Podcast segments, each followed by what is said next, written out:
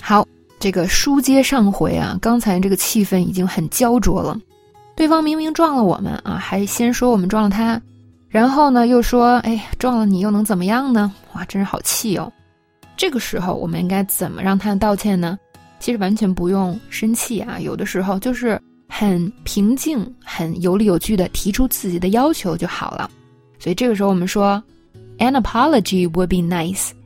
That seems like the civil way to handle these kind of situations. 就你得道个歉吧。这应该是处理这种事情的文明方式吧？那对方呢就道歉了，他说：“OK，I'm sorry, I didn't do it on purpose。”好吧，对不起，我也不是故意撞到你的。好，首先我们看拿来就用，“An apology would be nice。”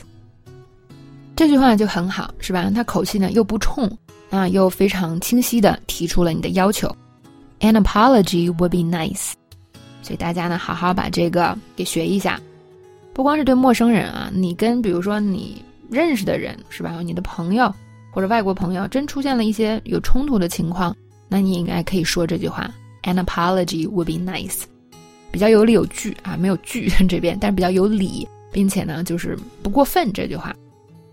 然后呢，后面我们又说明了一下：“That seems like the civil way to handle these kind of situations。”当然这句话稍微有点难。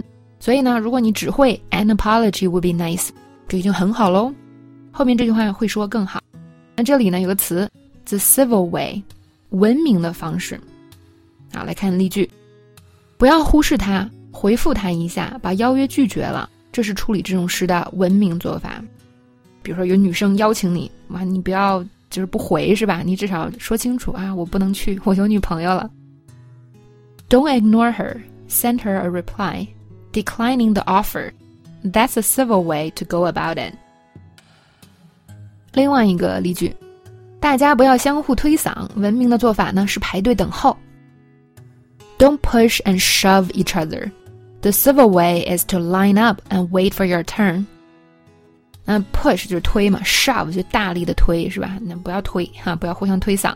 Don't push and shove each other. 好，所以这两句呢，大家记好是吧？an apology would be nice. That seems like the civil way to handle these kind of situations.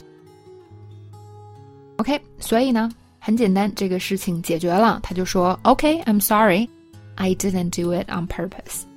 那这边学另外一个词，do something on purpose， 就是故意做某事儿。比如说，你看到了吗？他把水洒我身上了，他是故意的。Did you see that?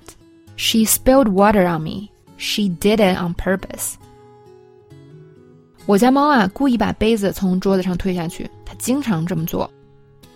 My cat pushed the cup off the table on purpose. He does it all the time.